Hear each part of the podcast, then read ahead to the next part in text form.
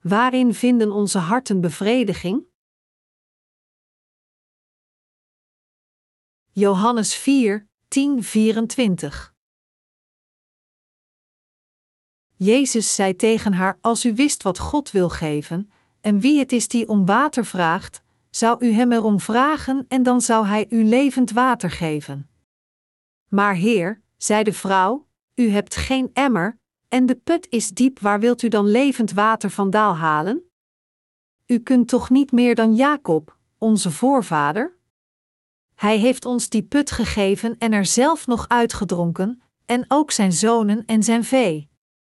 Iedereen die dit water drinkt zal weer dorst krijgen, zei Jezus, maar wie het water drinkt dat ik hem geef, zal nooit meer dorst krijgen. Het water dat ik geef, zal in hem een bron worden waaruit water opwelt dat eeuwig leven geeft. Geef mij dat water, Heer, zei de vrouw, dan zal ik geen dorst meer hebben en hoef ik ook niet meer hierheen te komen om water te putten. Toen zei Jezus tegen haar: Ga uw man eens roepen en kom dan weer terug. Ik heb geen man, zei de vrouw. U hebt gelijk als u zegt dat u geen man hebt, zei Jezus, u hebt vijf mannen gehad, en degene die u nu hebt is uw man niet. Wat u zegt is waar. Daarop zei de vrouw: Nu begrijp ik, Heer, dat u een profeet bent. Onze voorouders vereerden God op deze berg, en bij u zegt men dat in Jeruzalem de plek is waar God vereerd moet worden.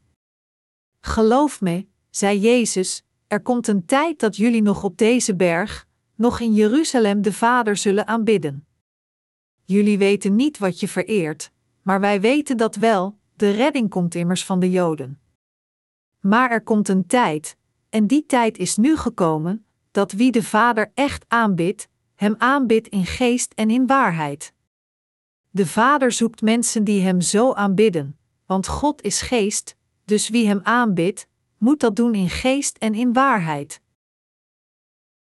In de Bijbelpassage van vandaag zien we een Samaritaanse vrouw die geen tevredenheid in haar hart had. Deze Samaritaanse vrouw had vijf mannen gehad zonder de huidige man, en toch was zij nog steeds niet tevreden. In haar hart was zij geestelijk dorstig en leeg, en zij schaamde zich voor de mensen van deze wereld. Daar zij in het verborgene leefde, had zij het water van het eeuwige leven nodig dat alleen de Heer kan geven. Toen Jezus bij de bron zat, kwam de Samaritaanse vrouw er water putten. Om broederschap met haar te krijgen, begon Jezus een gesprek met haar, haar vragend: Geef mij iets te drinken. De vrouw was hierdoor stom verbaasd, want een Joodse man vroeg haar voor water, ondanks dat zij een in ongenade gevallen Samaritaanse was. Dit is omdat in die tijd de Samaritanen werden veracht door de Joden. Hun voorvaders waren oorspronkelijk Israëlieten, maar van gemengd bloed, het gevolg van de vele invasies dat Israël heeft gehad, en daarom werden zij door de Joden veracht, ondanks dat zij gedeeltelijk hetzelfde bloed deelden. Dus toen deze jonge Joodse man aan deze Samaritaanse vrouw water vroeg, ondanks dit, kon zij niet anders dan te denken dat hij haar aan het bespotten was. Dus zij zei: U Joden verachten ons Samaritanen zo erg. Hoe komt het dan dat u, als Jood, mij voor water vraagt? De Samaritaanse vrouw vroeg Jezus hoe hij haar voor water kon vragen terwijl hij Joods was en zij een Samaritaanse. Jezus zei tegen haar: Als u wist wat God wil geven, en wie het is die u om water vraagt, zou u hem erom vragen en dan zou hij u levend water geven. Johannes 4 uur 10. De vrouw zei toen: Maar Heer, u hebt geen emmer, en de put is diep, waar wilt u dan levend water van vandaan halen? Johannes 4 uur 11. De vrouw kon gewoon niet begrijpen wat Jezus tegen haar zei. Echter, toen Jezus tegen haar zei: Iedereen die dit water drinkt zal weer dorst krijgen, maar wie het water drinkt dat ik hem geef, zal nooit meer dorst krijgen.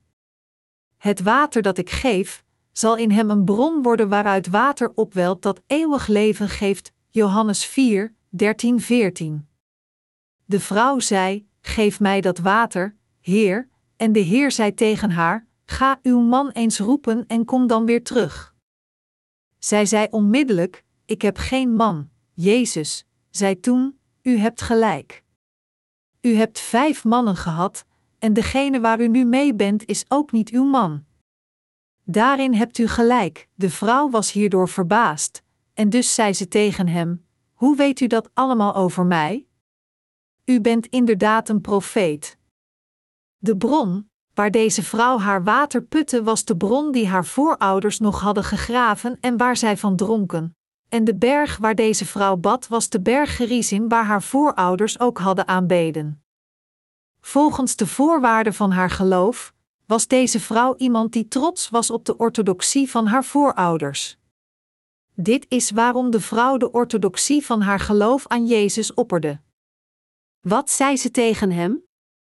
Ze zei: Onze voorouders vereerden God op deze berg, en bij u zegt men dat in Jeruzalem de plek is waar God vereerd moet worden. Johannes 4 uur 20. Deze vrouw beschouwde de plaats van aanbidding als zeer belangrijk. Zij discussieerde, met andere woorden, over de vraag waar de plaats van aanbidding moest zijn, dat wil zeggen wat de meest rechtvaardigste plaats was voor de aanbidding. Maar Jezus zei tegen haar: Maar er komt een tijd, en die tijd is nu gekomen, dat wie de Vader echt aanbidt, hem aanbidt in geest en in waarheid. De Vader zoekt mensen die hem zo aanbidden, want God is geest, dus wie hem aanbidt, moet dat doen in geest en in waarheid. Johannes 4, 23-24. Hoewel zij de goedkeuring wilde voor haar religieuze orthodoxie door Jezus, zei Jezus tegen haar: God zoekt naar diegenen die Hem in geest en waarheid aanbidden. Om gereinigd te worden van onze zonden, wat moeten we doen en waar moeten we in geloven? Toen Jezus de vrouw ontmoette, was het ongeveer het zesde uur volgens de Joodse tijd, Johannes 4, 6. In onze tijd was het ongeveer twaalf uur, dat wil zeggen, smiddags. In het land van Palestina is het op die tijd van de dag snikheet, zodat iedereen een dutje doet. De vrouw kwam op dit uur van de dag naar de bron om water te putten om de priemende ogen van de anderen te ontlopen. Zij schaamde zich zo dat zelfs om de dorst van haar vlees te lessen, zij bij hen wegbleef. Om de dorst van haar ziel te blussen, had zij met vijf mannen geleefd zonder haar huidige man, maar zij vond nog steeds geen bevrediging. Onze Heer was daar naartoe gegaan om deze vrouw te ontmoeten die in haar hart geen bevrediging vond. En hij leerde haar de ware reden waarom haar leven geen bevrediging vond, en loste dit probleem voor haar op door haar de oplossing te geven. Zij vertrouwde blindelings en nutteloos op de religieuze geloofslijn en het traditionele geloof van haar gemeenschap. Echter, toen Jezus precies haar verleden en het heden vertelde, was deze vrouw in staat te beseffen dat de man waarmee zij aan het praten was de Messias was, dat wil zeggen, de Verlosser Jezus besproken in het Oude Testament. Tegenwoordig zijn de christenen die Jezus nog niet hebben ontmoet geneigd te vertrouwen op hun secte door hen te vergoddelijken. Echter, geen enkele christelijke secte in deze wereld is God zelf. Bovendien kan niemand van hen het ware leven brengen. Mensen proberen de verschillende sectes uit om het ware leven voor hun zielen te ontvangen, maar er is geen secte in deze wereld dat dit ware leven voortbrengt. Alleen het woord van God brengt het ware leven naar de mensheid. Hoewel mensen beweren dat hun eigen secte de beste is, kunnen zij niet beweren dat hun secte zelf het probleem van zonde in ieders hart heeft opgelost en weggewassen, en de harten in staat stellen om te worden bevrijd van hun zonden, of het voor hen mogelijk maakt de ware reiniging van zonden te ontvangen. Geen enkele religie in deze wereld kan het probleem van zonden zelfs voor één mens oplossen. De hedendaagse christenen die een sectarisch en religieus leven van geloof aanhangen, geloven niet werkelijk in het woord van Jezus, maar zij geloven in plaats daarvan op hun eigen gedachten, en dit is waarom zij falen in hun levens van geloof. Dit komt omdat zij alleen hun eigen bijzondere leerstellingen en doctrines prediken, waardoor zij niet in staat zijn het probleem van zonde in hun harten op te lossen en voortleven als zondaars, ongeacht hoe vaak zij dergelijke leerstellingen horen. Anders gezegd, deze dwepers zijn niet in staat om te worden gereinigd van hun zonden, en hun harten blijven dorstig, want zij geloven niet in het evangelie van het water en de geest. De Samaritaanse vrouw had Jezus eerlijk verteld dat zij geen man had. Inderdaad, de vrouw had geen echte man. Dat zij geen echte man betekent niet alleen dat zij geen man had in vleeselijke termen, maar dat zij nog niet de ware verlosser in geestelijke termen had gevonden. Met andere woorden, er was geen ware verlosser die haar hart bevredigde. Alle mensen levend in deze wereld vervolgen alleen het plezier, proberend de ware bevrediging voor hun harten te vinden, dus zij volgen de lust van het vlees, de lust van de ogen en de trots van leven. 1 Johannes 2 uur 16. Maar zij kunnen geen ware bevrediging vinden met de dingen van de wereld. Kan iemand bevredigd worden door de dingen van het vlees te vervolgen? Nee. Als we een prachtig tafereel tegenkomen of de lust van het vlees volgen, zullen we voor een korte tijd bevrediging vinden. Maar onze harten kunnen niet oprecht bevredigd worden door deze dingen. Het is alleen in het God gegeven evangelie van het water en de geest dat onze harten de bevrediging kunnen vinden. Het is alleen door geloof in het evangelie van het water en de geest gegeven door Jezus dat ieders hart de ware bevrediging vindt. Dit is waarom al diegenen die niet geloven in dit evangelie voortdurend de dorst voelen in hun harten. Als de harten van de mensen verfrist, vreugdevol en gelukkig zouden worden door de dingen van de wereld, zouden zij geen reden hebben om naar Jezus te zoeken. Tenzij zij Jezus ontmoeten en hun zonden wegwassen door hun geloof in het evangelie van het water en de geest te plaatsen, zullen hun levens absoluut leeg blijven ongeacht hoe rijk iemand ook is en hoe ideaal zijn omstandigheden ook zijn, als hij zonde in zijn hart heeft, dan kan zijn hart met niets in deze wereld bevredigd worden dan alleen met leegte. Mijn medegelovigen, diegenen die zonden hebben in hun harten, kunnen geen ware vrede verkrijgen, als zij de vergeving van zonde ontvangen, dan zullen zij de ware vrede verkrijgen. U moet begrijpen dat de Samaritaanse vrouw geen ware bevrediging had, ondanks dat zij met vijf mannen had geleefd, proberend te zoeken naar en te genieten van de lust van het vlees, de trots van leven, de lust van de ogen, rijkdom, beroemdheid en vleeselijke pracht en plezier. Maar alle mensen levend in deze wereld, ongeacht hoe vermoeid ze zijn, verdrietig en ellendig hun levens ook zijn, kunnen nog steeds de ware vergeving van zonden en ware vreugde ontvangen als zij het evangelie van het water en de geest gegeven door de Heer tegenkomen. Wie gelooft in het evangelische woord van het water en de geest gegeven door onze Heer, kan de ware bevrediging in zijn hart ontvangen. Veel mensen proberen bevrediging te vinden in de dingen van het vlees. Maar er kan geen bevrediging verkregen worden uit de dingen van de wereld denkend dat hun gebrek aan bevrediging voorkomt uit hun gebrek aan materiële bezittingen, vervolgen zij en gaan materiële dingen bezitten, maar zij ontdekken dat zij nog steeds niet bevredigd worden door deze dingen. Het is alleen door te geloven in het evangelische woord van waarheid van het water en de geest gegeven door de Heer dat iedereen de ware bevrediging zal verkrijgen. Wat het probleem van zonde in de harten van de mensen oplost, is het evangelische woord van het water en de geest.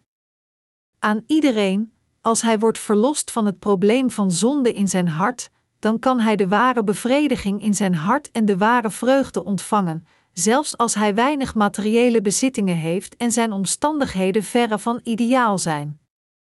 Van de andere kant, echter, als hij niet de Heer ontmoet, en daarom niet in staat is de ware vergeving van zonde in zijn hart te ontvangen, dan is er geen ware bevrediging in zijn hart. Het is omdat mensen geen bevrediging in hun harten hebben dat zij van de ene religie naar de andere religie gaan, van deze gemeenschap naar de andere gemeenschap. De mensen van de wereld proberen van alles om de bevrediging te vinden, van het gaan naar nachtclubs tot het ophopen van rijkdom, maar door dergelijke pogingen ontvangen hun harten geen ware bevrediging.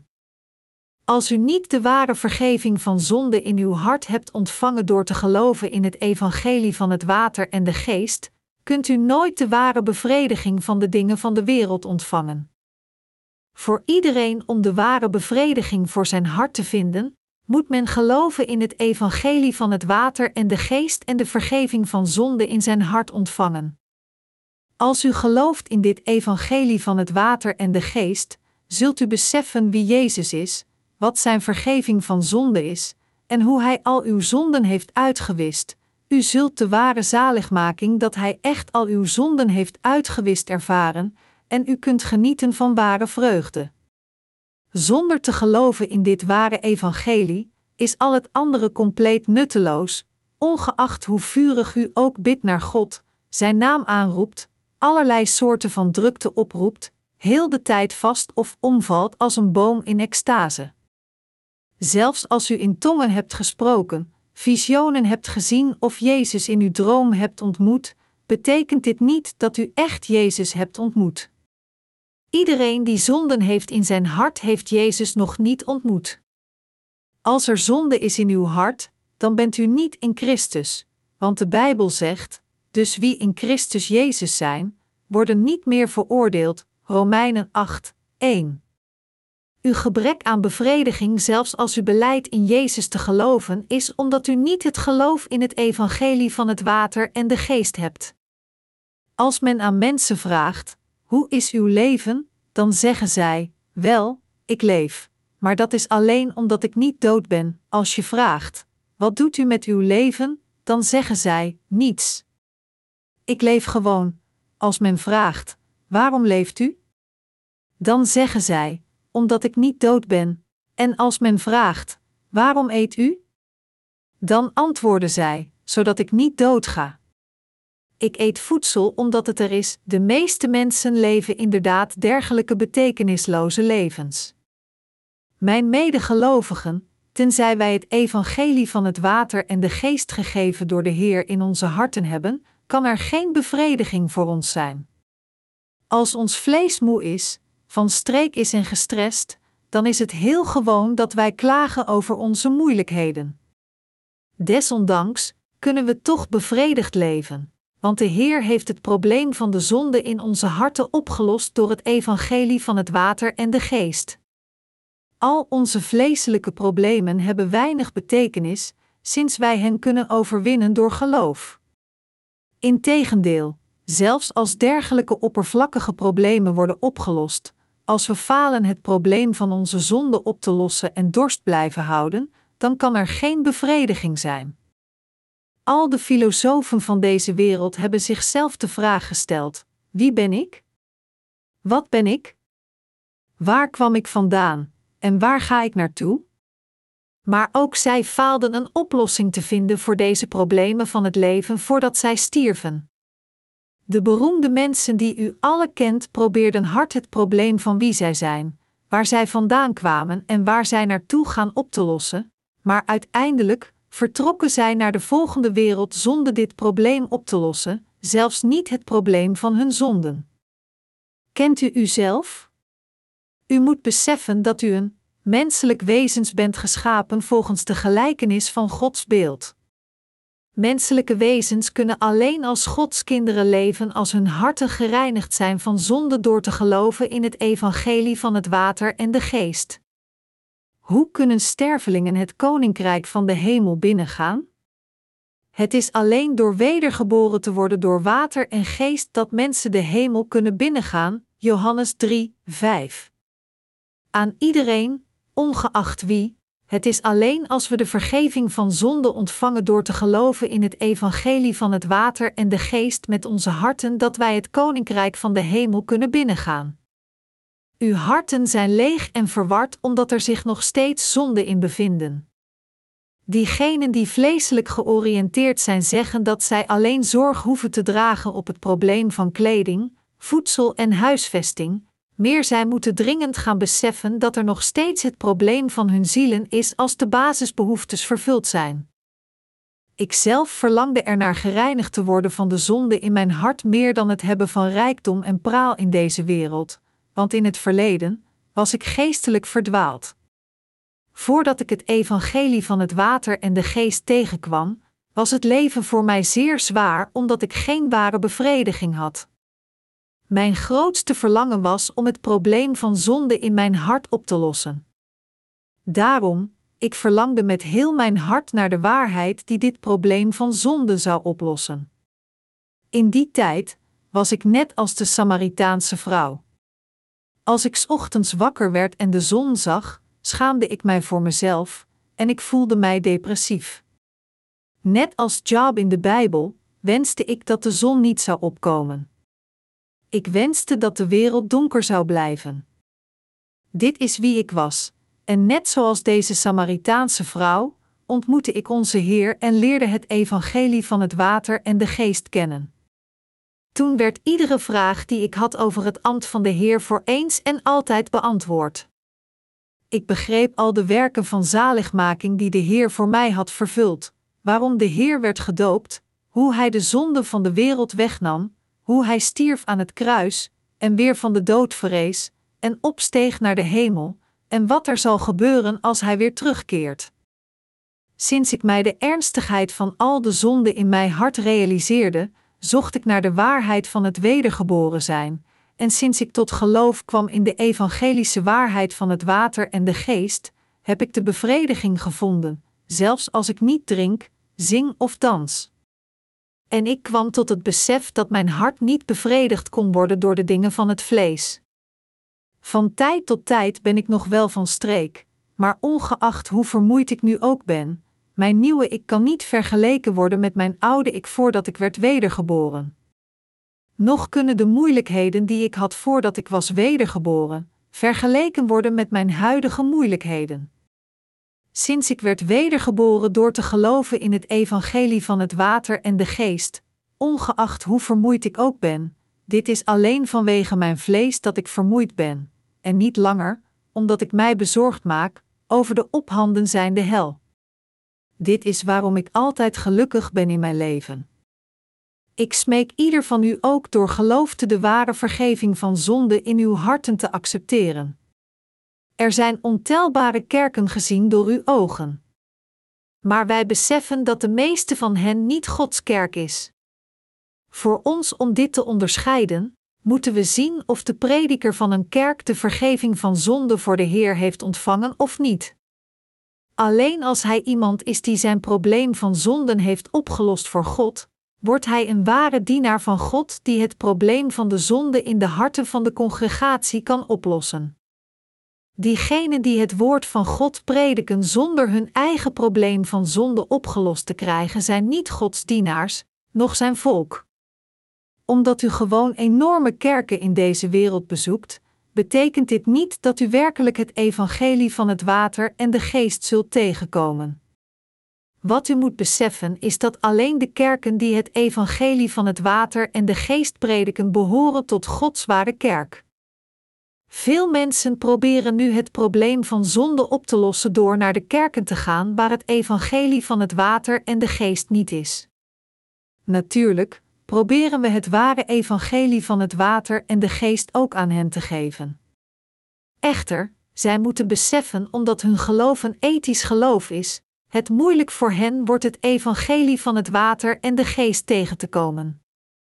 Tegenwoordig geloven dergelijke mensen letterlijk dat als zij geslagen worden op hun rechterwang, zij ook de andere wang moeten toekeren. Wie kan er ooit zo leven, als alle menselijke wezens fundamenteel een berg van zonde zijn? Per slot van rekening, is dit niet waarom Jezus naar ons toe kwam? Als christen beleiden te geloven in Jezus, moet u zichzelf dan niet afvragen of u niet een persoon bent wiens geloof alleen ethisch georiënteerd is? Deze mensen zijn niet in staat het evangelie van het water en de geest tegen te komen, precies omdat zij proberen te handelen alsof zij beter zijn dan Jezus. Ik zeg dit omdat door een dergelijk moreel geloof het moeilijk wordt de Heer door het water en de geest te ontmoeten. U moet als eerste uw zondige natuur erkennen zoals die is, omdat alleen zondaars dit evangelie van het water en de geest kunnen vinden. Iedereen moet beseffen dat hij gereinigd moet worden van al zijn zonden en wedergeboren moet worden door te geloven in het evangelische woord van het water en de geest. De hedendaagse christenen die beleiden te geloven in Jezus maar nog steeds hun zonden houden, leven hun levens van geloof voor God alleen ethisch. Als het probleem van zonde in hun harten niet wordt opgelost, zelfs als zij naar de kerk gaan en heel de tijd offers geven, dan moeten zij het evangelie van het water en de geest tegenkomen en erin geloven. Tenzij zij dit doen, zullen zij geestelijk worden bedrogen. Als u naar Gods kerk komt en u wilt een offer geven, moet u als eerste de vergeving van zonde in uw hart hebben ontvangen door te geloven in het evangelie van het water en de geest voordat u offers kunt geven. Als we offers geven aan God, moeten we deze absoluut geven vanuit onze eigen vrije wil. Ieder aspect van onze levens van geloof moet absoluut geleid worden door God. We moeten onze levens van geloof met hart en ziel leven, door ons geloof in het evangelische woord van het water en de geest te plaatsen. Als we proberen wedergeboren te worden van al onze zonden, kunnen we dit bereiken door iets op onszelf te doen? U moet zo niet denken. Hoe kan iemand worden gereinigd van zijn zonden door zijn eigen deugdzame handelingen? Als iemand probeert te worden wedergeboren van zijn zonden door zijn eigen daden, dan is hij een fariseer en een bedrieger. Ik smeek ieder van u oprecht wedergeboren te worden van al uw zonden door te geloven in het evangelische woord van het water en de geest dat de Heer Jezus ons heeft gegeven. Ontmoet de waarheid, dat Jezus heel het probleem van uw zonden voor eens en altijd heeft opgelost door het water, het bloed en de geest. Geloof in dit evangelische woord van het water en de geest en word wedergeboren van al uw zonden. Bevestig met het woord van waarheid hoe Jezus al uw zonden heeft uitgewist, en wordt wedergeboren door hierin te geloven. Het evangelie van het water en de geest waar de Bijbel over spreekt, niets anders dan dit is het woord van waarheid van het wedergeboren worden. Mijn medegelovigen, het feit dat zoveel hedendaagse christenen geloven dat zij moeten worden geheiligd door de kerk te bezoeken, moeten stoppen met roken en drinken, en niet mogen zondigen, betekent dat zij zijn vervallen aan hun eigen grondloze gedachten. Om een dergelijke onzinnig denkbeeld te koesteren gebeurt alleen om christelijke doctrines een voor één te creëren.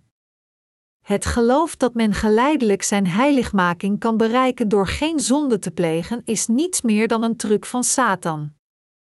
Het feit dat veel christenen rustig zitten en amen zeggen en halleluja roepen tijdens de aanbiddingdienst, en nadat zij de kerk hebben verlaten een compleet ander leven leiden dat afwijkt van het woord van God, komt omdat zij nog niet zijn wedergeboren uit het water en de geest. Het is niet door een leven van heiligmaking te leven dat men bevrijd kan worden van zijn zonden. De enige manier voor ons om oprecht wedergeboren te worden van onze zonden is door te geloven dat Jezus al onze zonden door het evangelie van het water en de geest heeft uitgewist. Het is zeker niet door deugdzaam te leven dat ieder van ons zondeloos wordt. De rijken in hun eigen rechtvaardigheid kunnen nooit de hemel binnengaan. Het is zelfs moeilijker voor een rijk mens het koninkrijk van de hemel binnen te gaan door voor een kameel door het oog van een naald te kruipen. Het is voor iedereen onmogelijk wedergeboren te worden van zonden door zijn eigen deugdzame handelingen. Dit is waarom de Heer zei: bij mensen is dat onmogelijk, maar bij God is alles mogelijk. Matthäus 19 uur 26. We moeten beseffen dat het onze Heer is die al onze zonden heeft uitgewist door het evangelie van het water en de geest. U moet weten hoe God uw zonden heeft uitgewist. Alleen dan kunnen we de waarheid vinden van het wedergeboren zijn. U moet het ware geloof hebben door te geloven in het evangelie van het water en de geest. Door te geloven in dit evangelie van het water en de geest, ben ik bevrijd van al mijn zonden. Bent u ook bevrijd van zonden door te geloven in het evangelie van het water en de geest? U bent inderdaad bevrijd van zonden door te geloven in dit evangelie van het water en de geest, dan bent u inderdaad een gelukkig persoon, ongeacht hoe zwaar uw leven ook is. In het woord van God dat we vandaag lazen, verschijnt een Samaritaanse vrouw. Toen Jezus deze vrouw voor water vroeg, was de Samaritaanse vrouw verbaasd omdat het niet gewoon was voor een Joods om, om te gaan met Samaritanen. Dus vroeg zij: Hoe komt het dat u mij, een Samaritaanse vrouw, vraagt voor water, terwijl u een Jood bent? Maar Jezus zei tegen haar: Als u mij zou kennen, die u vraagt voor water, zou ik u het levende water geven. Dus terwijl zij met Jezus sprak, kwam ze uiteindelijk tot het besef dat hij de ware verlosser was. Inderdaad, Jezus is de ware verlosser van heel de mensheid. Duizenden jaren geleden beloofde God de mensheid dat hij de verlosser van alle mensen zou sturen, en deze verlosser is niemand anders dan Jezus. De Samaritaanse vrouw uit de geschrifte passage van vandaag herkende Jezus in het begin niet, maar later kwam ze tot het besef dat hij de verlosser was. Mijn medegelovigen, wie is degene die ons het ware water van het eeuwige leven geeft? Wie is degene die oprecht onze dorstige harten voor eeuwig blust? Is het niet onze Heer Jezus? Bent u gered door het evangelie van het water en de geest dat Hij ons gegeven heeft? Onze Heer is de Verlosser die ons van al de zonden van deze wereld heeft bevrijd door het evangelie van het water en de geest. Hij die ons het levende water heeft gegeven, aan ons, die leven op deze planeet, was niet een mens, maar de Verlosser van de mensheid. Jezus is de Verlosser die oprechte dorst in onze harten heeft geblust en het probleem van onze vleeselijke en geestelijke problemen heeft opgelost. Onze Heer gaf ons niet het eeuwige leven door het materialisme van deze wereld. Levend in deze woestijnachtige wereld, ging ieder van ons op zoek naar Jezus om het levende water te ontvangen, want wij waren geestelijk dorstig, en op dat moment ontmoette Jezus ons door het evangelie van het water en de geest. Toen wij worstelden met de problemen in deze wereld, en toen onze harten nood hadden aan Gods zaligmaking, wat wij absoluut nodig hadden was het evangelie van het water en de geest. Alleen onze Heer loste het probleem van al onze zonden op door het evangelie van het water en de geest, en alleen Hij gaf ons het ware leven. Toen we vermoeid waren en geen bevrediging hadden vanwege onze zonden, toen wij aan het worstelen waren in deze woestijnachtige wereld vanwege onze zonden, en toen we aan het sterven waren vanwege onze vele problemen van zonden, gaf onze Heer ons, door het evangelische woord van het water en de geest, het levende water dat ons nooit meer dorst laat krijgen. Onze Heer werd de meester van het levende water dat ons voor eeuwig geen dorst meer laat krijgen. Was het een menselijk wezen dat onze zonde wegwaste? Of zijn het materiële dingen? Zijn het de christelijke doctrines van deze wereld? Nee. Het is Jezus die al de problemen van onze levens heeft opgelost, en Hij alleen is de ware Verlosser die ons het evangelie van het water en de geest heeft gegeven. Het is omdat alleen Jezus de ware Verlosser voor ons is dat Hij Zijn glorie verliet en naar deze aarde kwam, al onze zonden op Zijn eigen lichaam nam door Zijn doopsel, en gekruisigd werd om Zijn bloed te vergieten, en ons daarmee heeft gered. Hij is de goede herder geworden die ons alle de zegeningen geeft die we nodig hebben om in deze wereld te leven, die ons versterkt als onze harten bezorgd en vermoeid zijn, en die al de problemen van onze harten oplost. Door het evangelie van het water en de geest heeft Jezus het probleem van zonden die onmogelijk opgelost konden worden door onszelf, opgelost en ons het eeuwige leven gegeven. Onze Heer is de God die het voor u en mij mogelijk heeft gemaakt, die geloven in het evangelie van het water en de geest, het ware water van het eeuwige leven te drinken. Onze Heer heeft ons toegestaan de vergeving van zonde en het eeuwige leven te verkrijgen, de gelovigen in het evangelie van het water en de geest te zegenen om Gods kinderen te worden, en vervulde al onze noden om door te gaan met onze levens in deze wereld.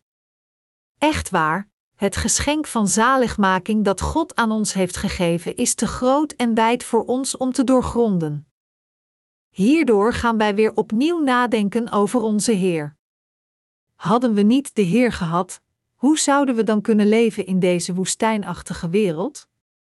Was het niet voor onze Heer, dan zouden wij lang geleden in deze wereld gestorven zijn aan de geestelijke dorst.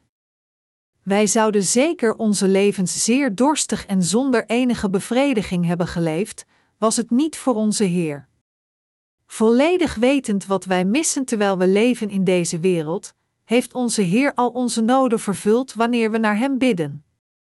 God heeft ons altijd gezegend, wij die leven in deze woestijnachtige wereld.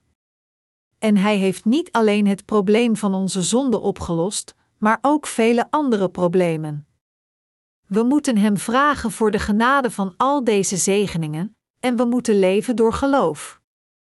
Het is als onze harten God voor Zijn genade vragen dat we uiteindelijk de diepte van Zijn genade proeven. Verlangt uw hart er nu naar om God te vragen voor Zijn hulp?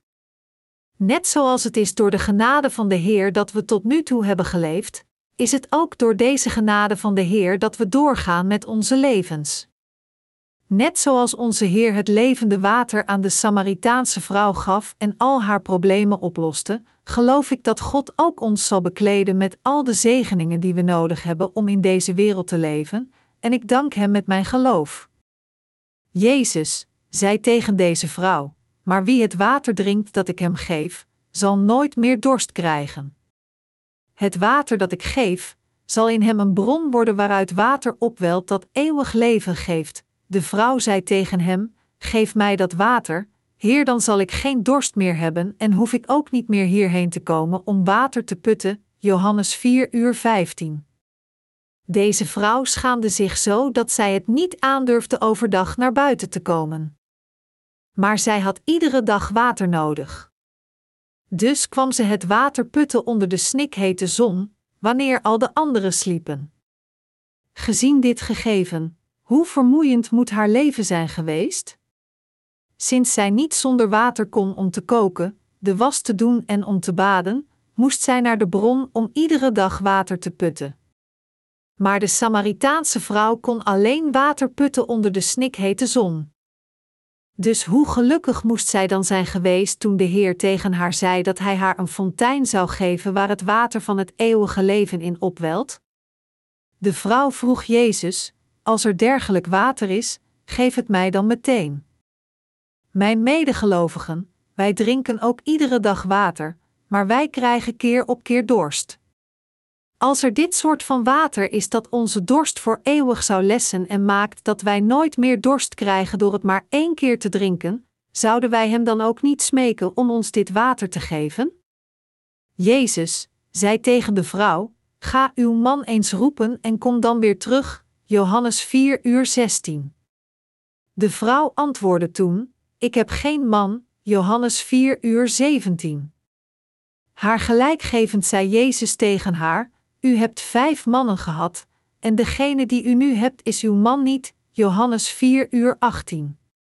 De vrouw zei toen: Dat klopt. Hoe weet u dat ik een dergelijke vrouw ben? Heer, ik begrijp dat u een profeet bent. Deze vrouw dacht nu dat Jezus een profeet was, de soort dat alles weet over wat er voorheen gebeurd is en wat er nog staat te gebeuren. Dus in het begin dacht de vrouw dat Jezus een dergelijke profeet was, maar toen zij verder met hem sprak, kwam ze tot het besef dat Jezus inderdaad de Messias was. Is het een kleinigheid dat deze vrouw met niet minder dan zes mannen tot nu toe had geleefd? Het is waarschijnlijk niet van veel belang, maar in Korea zou ze waarschijnlijk een nieuw record hebben gevestigd. Gewone Koreanen veranderen niet zo vaak van ega's. Het probleem van deze vrouw was dat haar eigen geweten verbonden was met haar grote zonden. Maar Jezus zei deze dingen omdat hij niet alleen al haar problemen van zonde wilde openbaren, maar hen ook wilde oplossen. Door het woord uit de geschriften van de Oude en Nieuwe Testamenten komen we te weten wie de Verlosser is. We komen tot het besef dat het offerlam besproken in het Oude Testament Jezus is, en dat door te komen naar deze aarde en te worden gedoopt door Johannes de Doper, Jezus al de zonde wegnam en niet alleen van deze vrouw, maar al de zonden van de wereld. Waardoor loste de Heer heel het probleem van de zonde van de mensheid op? Hij loste al onze problemen op door het evangelie van het water en de geest. Mijn medegelovigen, waarom was het dat wij niet gezegend konden worden door God, maar voordien vervloekte levens leiden? Dit was vanwege onze zonden die in onze harten zaten. Er was een barrière van zonde tussen God en ons, en dat is waarom wij vervloekte levens moesten leven. Er was geen andere barrière tussen God en ons, maar het was de barrière van zonden dat ons van Hem blokkeerde. Toen onze Heer naar deze aarde kwam, loste Hij dit probleem van onze zonden voor eens en altijd op. Hoe loste Hij dit op? Onze Heer loste het probleem van al onze zonde en veroordeling op door te worden gedoopt door Johannes de Doper in de rivier de Jordaan, de zonde van deze wereld voor eens en altijd over te nemen, ze te schouderen naar het kruis en zijn bloed eraan te vergieten, en weer van de dood te vereisen. Als we doorgaan met onze levens, moeten we horen en geloven in het woord van het eeuwige leven, dat onze Heer al onze problemen van zonden heeft opgelost. Het is door ons geloof in het evangelische woord van het water en de geest dat we kunnen genieten van het eeuwige leven en het ware geluk krijgen. Mijn medegelovigen, net zoals onze Heer deze vrouw de vergeving van zonde en het water van het eeuwige leven gaf, zo heeft Hij dat ook aan ons gegeven. Deze vrouw had niet minder dan vijf mannen gehad, exclusief de man waar ze nu meeleefde zonder getrouwd te zijn. Waarom had deze vrouw zoveel mannen? Zij deed dit omdat zij probeerde het geluk te vinden door haar man. Net zoals zij, proberen mensen hun geluk te vinden op de verkeerde plaatsen, denkend dat zij gelukkig worden als zij veel geld hebben, beroemd zijn, macht hebben, kennis of amusement. Geestelijk gesproken, moeten we beseffen dat wij, ook met vijf mannen, hebben geleefd. Wij hebben allemaal deze dingen nagejaagd, zondigend tot we de ware bruidegom tegenkwamen, namelijk Jezus. Wij konden het niet vermijden te zondigen in deze wereld tot de dag van onze dood, en we zouden zeker naar de hel gaan voor de zonden die wij hadden gepleegd.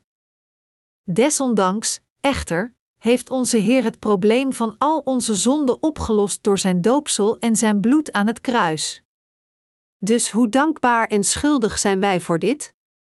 Omdat onze Heer almachtig is en omdat Hij van ons houdt, heeft Hij al onze problemen van zonde opgelost, geen enkele zonde achterlatend. Was het niet voor onze Heer, hoe zouden wij de dorst van onze harten voor eeuwig kunnen lessen? Daar onze Heer het probleem van zonde in onze harten heeft opgelost, kan de dorst van onze harten volledig worden gelest door te geloven in het evangelie van het water en de geest. Over het algemeen, als mensen hun zonde toegeven, hebben zij de neiging alleen de zonden toe te geven die aan de buitenkant zijn geopenbaard. Over het algemeen beschouwen mensen alleen de zonden die geopenbaard worden aan de buitenkant als zonden, en zij zien de zonden dat zij plegen met hun harten niet als zonden. Dus proberen zij geen zonde te plegen met hun handelingen, maar zij zullen zeker doorgaan met het plegen van zonden. De wet van deze wereld toont alleen de zonden die mensen plegen met hun handelingen aan en bestraft alleen deze geopenbaarde zonden. Maar de wet van God toont beide zonden aan, de geopenbaarde en de ongeopenbaarde zonden, en de veroordeling betreft alle zonden. Diegenen die niet de wet van God kennen of deze niet correct erkend beweren vaak: Ik heb geen zonden. Wat nog erger is, is dat zelfs onder diegenen die de kerk bezoeken, er velen zijn die niet de zonde in hun harten erkennen. Daarom denken zij dat zij niet veroordeeld zullen worden voor hun zonden. Het probleem is dat er veel te veel van dergelijke mensen zijn. Niemand kan het vermijden dan ontelbare zonden te plegen keer op keer terwijl we leven in deze wereld. U moet beseffen dat diegenen die oprecht lijken in hun handelingen, in feite nog meer zonde plegen dan de Samaritaanse vrouw. Hoewel niet iedereen handelt met zijn daden als een dief, toch steelt hij ontelbare keren met zijn gedachten en hart. Hoewel mensen niemand echt hebben vermoord, in hun harten en gedachten hebben zij velen vermoord. De realiteit is dat ontelbare mensen het moeilijk vinden toe te geven dat zij in werkelijkheid zondaars zijn, en zij weten niet dat zij ook worden veroordeeld voor hun zonden. Echter, omdat God de binnenkant van het menselijk hart ziet, zegt Hij dat er bijzonder veel zonden in zitten. Dat is waarom Hij zei: Niets is zo onbetrouwbaar als het hart, onverbeterlijk is het, wie zal het kennen? Ik, de Heer, ben het die het hart doorgrondt, die nieren toetst, die ieder naar zijn levenswandel beloont, aan ieder geeft wat hij verdient. Jeremia 17, 19. Mensen die nog niet zijn wedergeboren, moeten de velden van hun harten grondig omploegen en de zonden die er diep van binnen zijn verstopt kennen.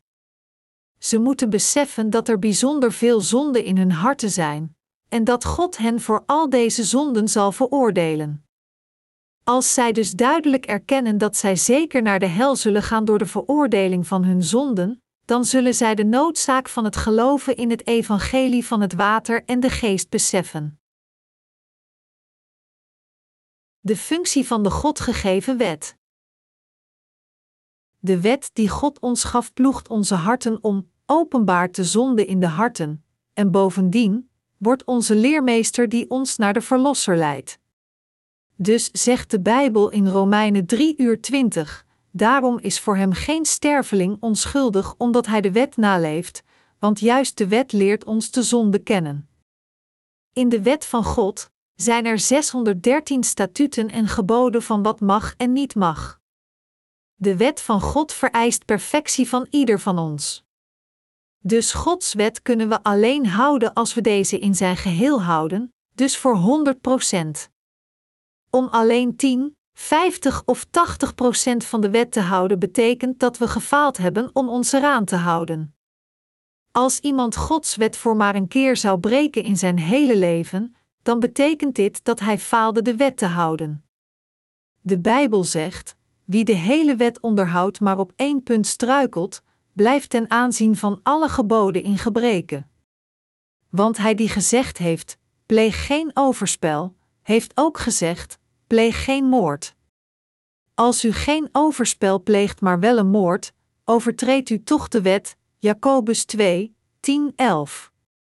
Zoals hier staat: als we falen de wet maar op één punt te houden, dan zijn we schuldig aan alles.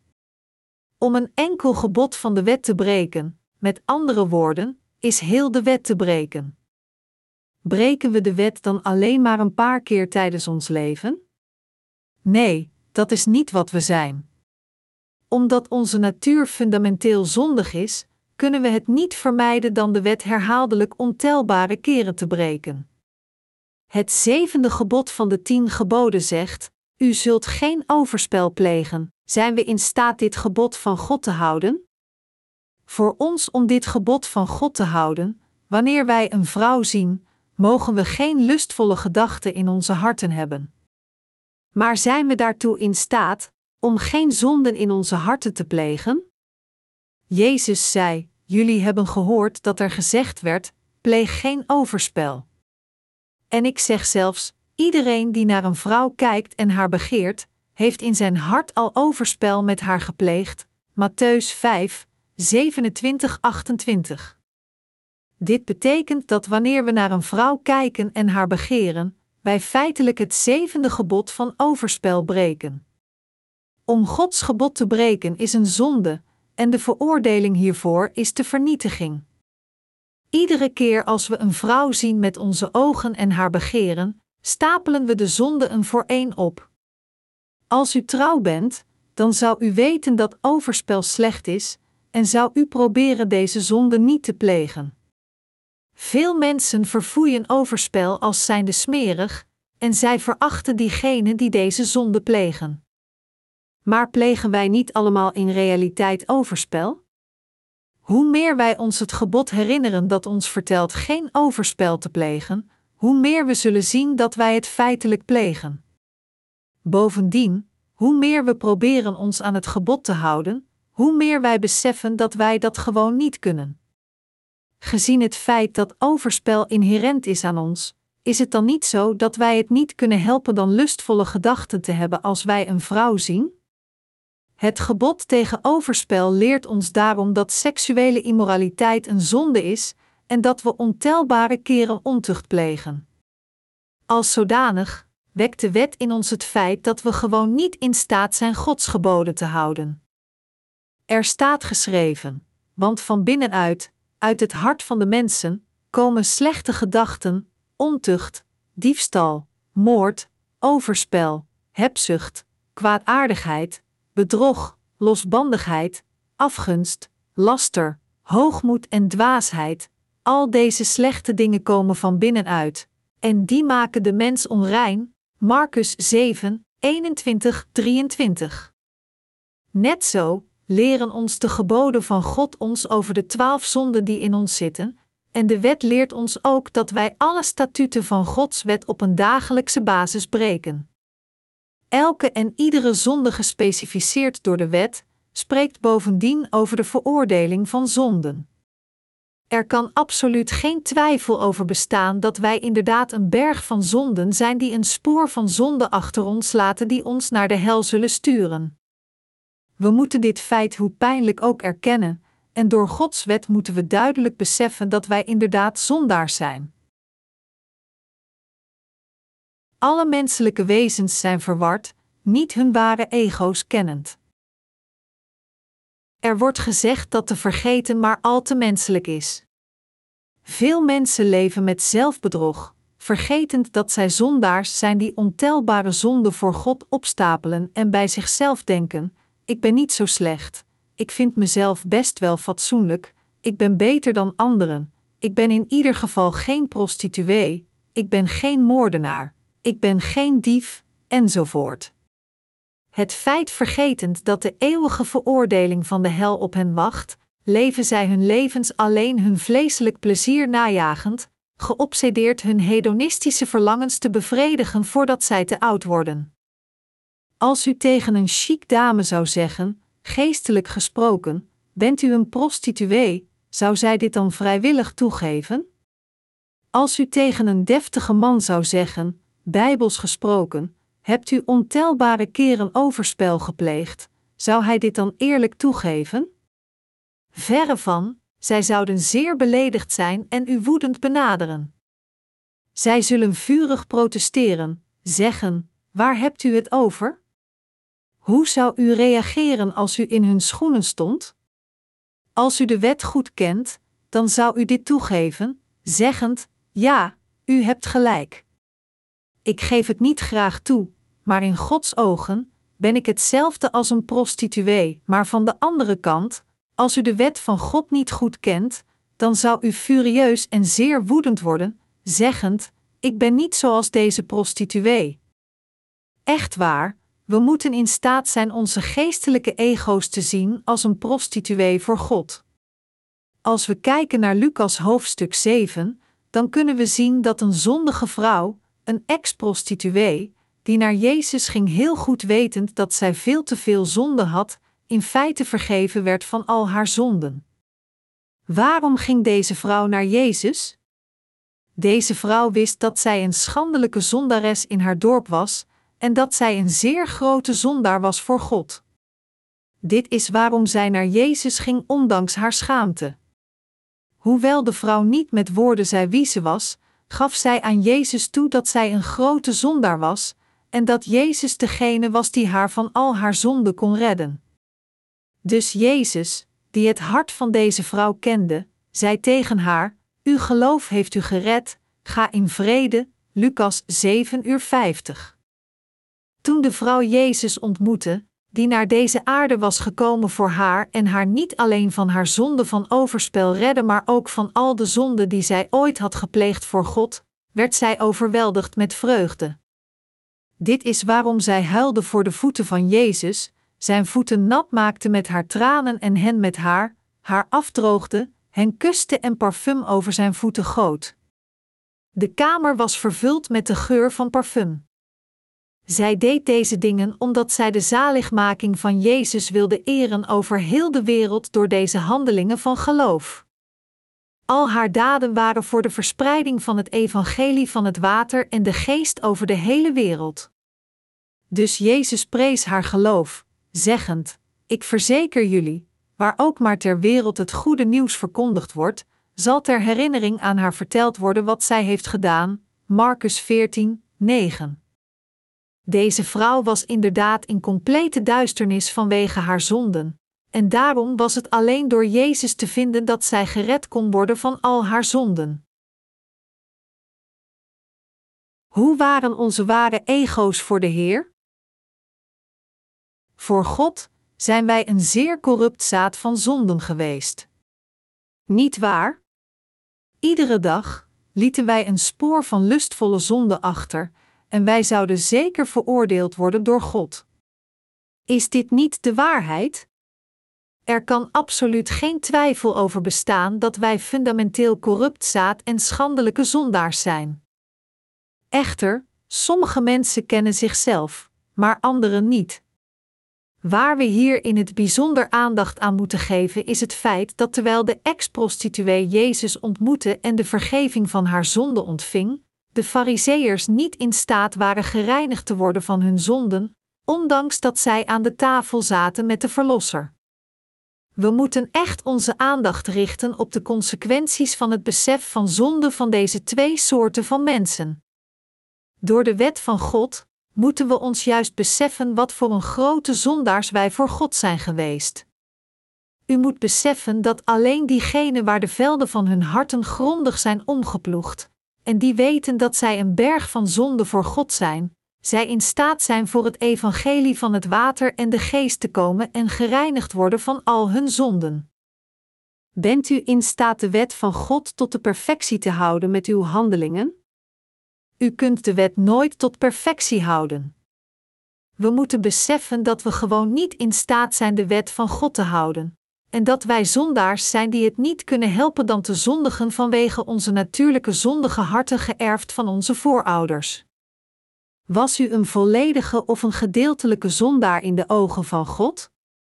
Wij waren alle volledige zondaars die het probleem van onze zonde niet zelf konden oplossen. Geeft u toe voor God dat ieder van ons grote zondaars waren, die zeker veroordeeld zouden worden naar de hel vanwege onze zonden? Als u dit toegeeft, moet u met geloof naar Jezus gaan, die kwam door het water en de geest, en geloven in de waarheid dat de Heer ons van al onze zonden heeft gered. De hele mensheid over de hele wereld moeten geloven in Jezus als hun Verlosser en worden gered van al hun zonden. Mijn medegelovigen, omdat er overspel zit in onze harten, zijn we fundamenteel niet in staat geen ontucht te plegen, en omdat we moordende verlangens in onze harten hebben als onze basisnatuur, kunnen we het niet vermijden moord met onze harten te plegen. Het is omdat alle menselijke wezens hebzucht hebben dat zij het niet kunnen vermijden om te stelen, en het is omdat zij ook bedrieglijke harten hebben dat zij het kunnen vermijden om te liegen. Ieder van ons zal zeker iedere dag zonde plegen, want wij hebben de twaalf soorten van zonde in onze harten. Daarom, als we onszelf zien gereflecteerd door de wet van God, zullen we alle beseffen dat wij inderdaad Gods wet iedere dag zullen breken. Mijn medegelovigen, wij zijn niet in staat een enkel statuut uit de wet van God te houden. Onze levens zijn van dien aard dat wij zeker ieder statuut in de wet herhaaldelijk en onvermoeibaar tijdens ons hele leven zullen breken. Gezien dit feit, hoe kunnen we dan voor God over de hoeveelheid van zonden en of ze groot of klein zijn argumenteren? Wie kon een steen naar de vrouw gooien die op heterdaad betrapt werd op overspel? Niemand die zonden heeft kan dit ooit doen. Als u zoveel ontelbare zonden hebt gepleegd, zo dik als de wolken in de lucht, hoe kunt u dan niet worden veroordeeld voor uw zonden? Iedereen die zonden heeft kan niet ontsnappen aan het lot, maar alleen verdrietig huilen als een eenzame koekoek en jammeren als een verloren schaap voor de rest van zijn leven. Maar wordt hij gered van al zijn zonden door dit te doen? Ieder van ons moet beseffen dat waar niet het evangelische woord van het water en de geest is, er geen vergeving van zonde kan zijn. De zonden die staat geschreven in het tablet van ieders hart. Waar staan al de zonden die de mensen plegen geschreven? De Bijbel zegt: de zonden van de Judeërs staat geschreven met een ijzeren stift, met een diamantenpunt staat ze gegrift in hun hart en op de horens van hun altaren. Jeremia 17, 1. Ieders zonden staan geschreven in de tablet van zijn hart en op de horens van het altaar. Hier verwijzen de horens van het altaar naar de boeken van daden, dat wil zeggen, de boeken van oordeel beschreven in Openbaring 20, die worden geopend voor God. Dit betekent dat God al onze zonden opschrijft, ongeacht of wij ze herinneren of niet, of we ons bewust ervan zijn of niet. Het vertelt ons dat wij al onze zonden geschreven in de tablet van onze harten en in de boeken van daden moeten verwijderen, en we moeten de vergeving van onze zonden ontvangen. Als er maar een zonde in u achterblijft, hoe klein ook, dan volgens de zonde moet u de veroordeling van zonden dragen. Hoe kunnen we dan al de zonden van ons hele leven geschreven in de tabletten van onze harten en in de boeken van daden wegwassen? Er staat geschreven: Ook al was jij jouw kleren met zeep, en met een overvloed aan loog, je schandvlek blijf ik zien, spreekt God, de Heer, Jeremia 2 uur 22. Met andere woorden, geen zeep van welke religieuze leerstelling ook, en geen gebed van berouw vragend voor de vergeving kan ooit uw zonde wegwassen. Er is een lofzang dat zegt: Huilen zal mij niet redden. Hoewel mijn gezicht nat is van tranen, dat kon mijn angst niet bedaren, kon niet de zonde van jaren wegwassen. Huilen zal mij niet redden, mijn medegelovigen, u moet beseffen dat u nooit uw zonden kunt wegwassen door te huilen over uw zonden, uw tranen te vergieten en God om vergeving te vragen. Te stoppen en Jezus te smeken om uw zonden te vergeven is net als het kleed van hypocrisie te dragen. Is dit niet het geval? Hoe kunnen we dan worden bevrijd van al onze zonden en van hen worden gered? Als eerste moeten we erkennen dat wij grote zondaars zijn die veroordeeld worden door God vanwege onze zonden, en we moeten het woord van God erkennen. We moeten onze zondigheid toegeven en beleiden: Heer, ik zal zeker naar de hel gaan door mijn zonden. Ik ben een grote berg van zonden. Tenzij u mij redt, kan ik het niet vermijden in de hel te worden gegooid, en dan met uw hart te geloven in het evangelie van het water en de geest.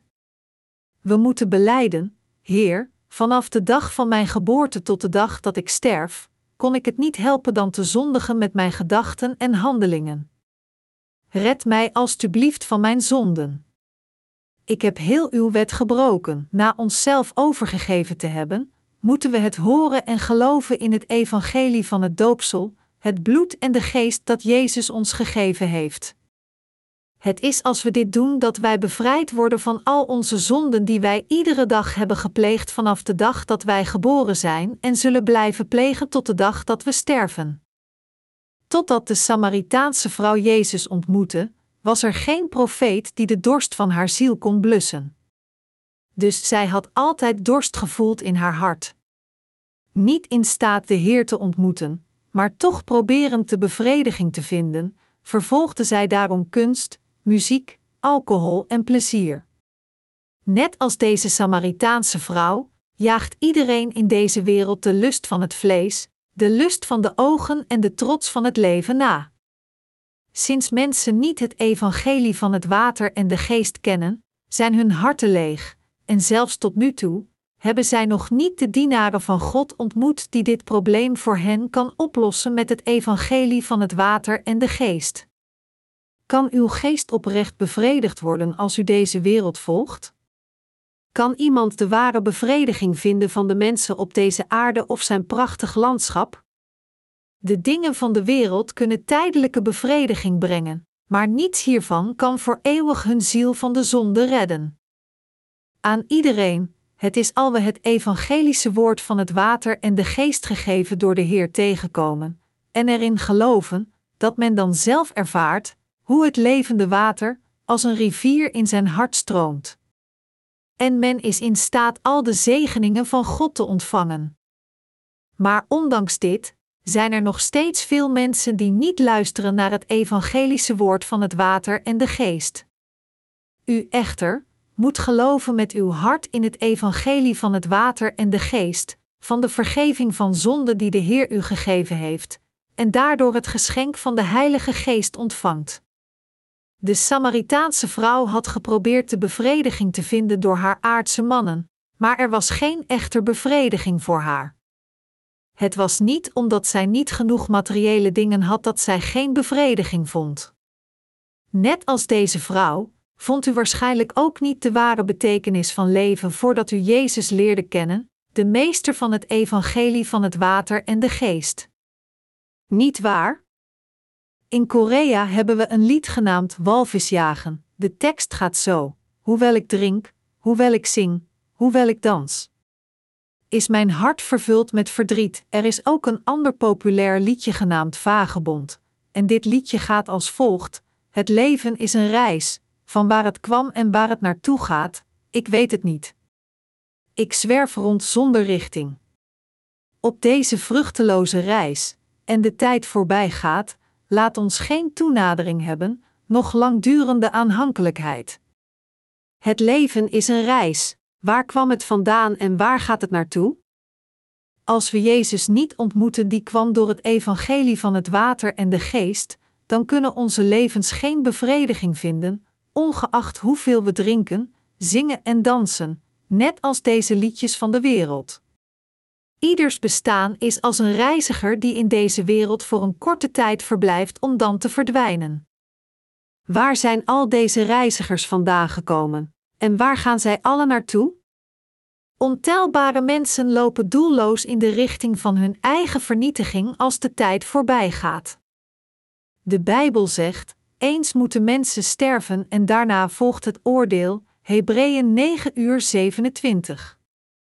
Geen enkel leven mondt in iets goeds uit tenzij de mensen de vergeving van zonde ontvangen door te geloven in het evangelie van het water en de geest gegeven door Jezus. Alle filosofen van deze wereld hebben hun hele leven geworsteld met deze basisvragen over het leven: wie en wat ben ik? Waar kwam ik vandaan en waar ga ik naartoe? Maar zij werden uiteindelijk allemaal vernietigd, niet in staat het antwoord te vinden. Hoewel deze filosofen probeerden dit probleem aan te pakken, uit te zoeken waar zij vandaan kwamen en waar zij naartoe gingen, werden zij uiteindelijk vernietigd zonder dit probleem op te lossen. U echter moet uw probleem van zonde oplossen door te weten en te geloven in het evangelie van het water en de geest, en voor de aanwezigheid van God te komen. Door te geloven in het evangelie van het water en de geest, moet u uw probleem van zonde oplossen voor God, de Heilige Geest ontvangen en de weg vinden naar het Koninkrijk van de Hemel. Iedereen werd gemaakt in de gelijkenis van het beeld van God. Daarom moet iedereen gereinigd worden van al de zonde in zijn hart, en iedereen moet ook de Heilige Geest als het geschenk van de vergeving van zonde ontvangen. Alleen als mensen dit weten, kunnen zij leven met Gods zegeningen. Het is door het evangelie van het water en de geest dat u kunt ontdekken of u een zondaar bent of een rechtvaardig persoon. Uw hart is leeg omdat er zonden in verblijven. Iedereen zegt dat alles goed is als men zich kan voeden, kleden en een huis heeft voor zichzelf. Maar de realiteit is dat zelfs als deze basisbehoeftes aanwezig zijn, de menselijke ziel nog steeds door is, want de ziel blijft nog steeds vervloekt vanwege zijn zonden. Maar als u gelooft in het evangelie van het water en de geest, zullen al uw zonden verdwijnen uit uw hart en zult u vervuld worden met blijdschap. Daarom moet u de Heer ontmoeten door het evangelie van het water en de geest. Moet u dit niet doen?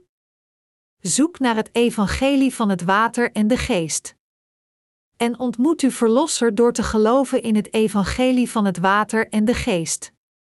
Gooi uw verkeerde overtuigingen uit het verleden weg en geloof helemaal opnieuw in de echte waarheid. Als u nog steeds niet gered bent van al uw zonden en nog steeds leeft als de treurigste van allemaal, maar ondanks dit u nog steeds bij uzelf denkt dat u correct in God gelooft, dan hebt u het compleet mis. Als, ondanks uw bewering God te dienen, u nog steeds niet het probleem van uw zonde in uw hart hebt opgelost en nog steeds niet de Heilige Geest als een geschenk hebt ontvangen, dan moet u beseffen dat u nu voor de poort van de dood staat. Bent u toevallig niet zo'n christen? Wilt u niet Jezus ontmoeten door het evangelie van het water en de geest? Ken dan het evangelie van het water en de geest geschreven in de geschriften, bevestig het met uw ogen en uw hart en geloof in dit ware evangelie. U moet bevrijd worden van uw zonden, de Heilige Geest ontvangen en wedergeboren zijn. Maar u moet niet proberen dit op eigen kracht door uw handelingen te bereiken. Als u een dergelijk persoon bent, dan is het duidelijk dat u inderdaad een dwaas bent die zijn huis op zand bouwt. Hoe kan iemand wedergeboren worden van zonden door zijn eigen deugdzame daden? Dat u probeert gered te worden van uw zonden door uw eigen handelingen is niets meer dan een product van uw eigen gedachten. Bovendien, diegenen die u aanmoedigen dit te doen, zijn niet de ware herders. Zij zijn niets meer dan de dienaren van de hel die mensen naar hun vernietiging leiden, want zij zijn niet in staat het evangelie van het water en de geest te prediken dat al de zonden van de mensen wegwast. Vandaag de dag zijn er kerken die iedereen goedkeurt als rechtvaardig als zij stoppen met roken, drinken en proberen geen zonde te plegen en deugdzaam leven. Echter, dergelijke plaatsen die alleen christelijke ethiek leren, is niet Gods kerk. Gods kerk is waar het evangelie van het water en de geest wordt geleerd, zodat mensen, wiens handelingen ontoereikend zijn, de vergeving van zonde ontvangen, en het is waar zij in staat zijn wedergeboren te worden. Gods kerk is niet de plaats waar ze u alleen hypocrisie leren. Gods ware kerk is de plaats waar zijn dienaren het woord van God en het evangelie van het water en de geest aan u prediken, het voor u mogelijk maken de vergeving van zonde te ontvangen. Denkt u nog steeds dat alles goed is zolang als u de kerk bezoekt, zonder het evangelie van het water en de geest te kennen? Gelooft u alleen in de doctrines van het christendom en doet u net of u nederig bent terwijl u in feite geen enkel geloof hebt? Veel christenen zitten in hun kerken en zeggen eindeloos amen en halleluja, maar iemand die zonden heeft in zijn hart kan geen heilige van God zijn. Diegenen die zo geloven zijn niets meer dan valse christenen. Zij bevinden zich op de weg van de ondergang, wandelend op de brede weg. Zijn uw zonden voor eens en altijd uitgewist door te geloven in het doopsel dat Jezus ontving van Johannes de Doper en het bloed dat hij vergoot aan het kruis? En hebt u het geschenk van de Heilige Geest ook ontvangen? Alleen het evangelie van het water en de geest maakt u vrij van al uw zonden en wedergeboren, zoals er staat geschreven: U zult de waarheid kennen, en de waarheid zal u bevrijden. Johannes 8 uur 32. Ik smeek u alle duidelijk naar het evangelie van het water en de geest te luisteren en het te leren. Vraag uzelf of echt weet en gelooft in het evangelie van het water en de geest. Om nu gereinigd te worden van uw zonden, geloof in het evangelie van het water en de geest. U zult dan ook worden wedergeboren van al uw zonden door dit geloof. U zult ook bevrijd worden van uw zonden en het eeuwige leven door dit evangelie van het water en de geest ontvangen door Jezus. Nu is de tijd voor u gekomen Jezus te vinden en te ontmoeten door het evangelie van het water en de geest. Als u nu gelooft in dit ware evangelie, zult u zeker de eeuwige vergeving van zonde ontvangen. Ik bid naar God dat door het evangelie van het water en de geest, Hij u zegent om van het levende water te drinken.